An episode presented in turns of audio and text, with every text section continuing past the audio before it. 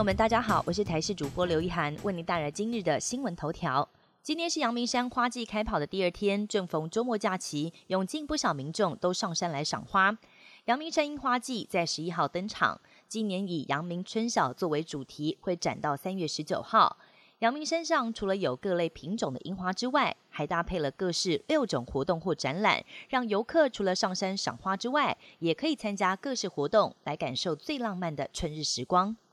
把握暖阳好天气，将回到冬天。气象专家吴德荣提醒，明天礼拜一傍晚开始会有锋面抵达台湾，强冷空气接踵南下，包括北部、东半部地区都会转为有雨的天气形态。而且这一波平地最低温还可能降到十度以下，以达到大陆冷气团的几率为最高。也要提醒大家，气温变化大，要做好保暖工作。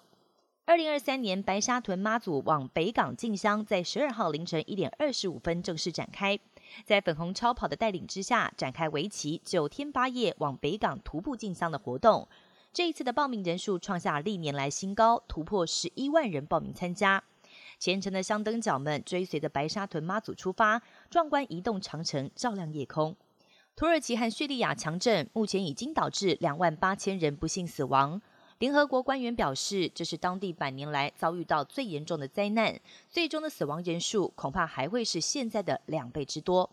尽管灾后进入第七天了，受灾民众生还几率已经很渺茫，但救难人员持续从瓦砾堆下挖出许多生还者，甚至有一名是七个月大的小男婴受困一百三十九个小时之后奇迹生还。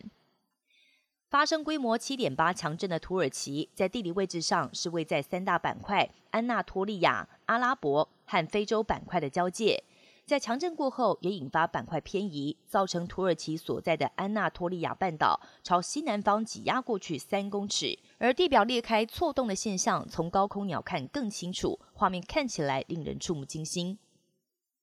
包括中国的间谍气球在内，北美最近接连遭到不明的飞行物入侵。美军一架 F 二二战机十一号在加拿大育空地区上空又击落了一个不明的高空物体。加拿大总理杜鲁道后来也证实是他下令击落的。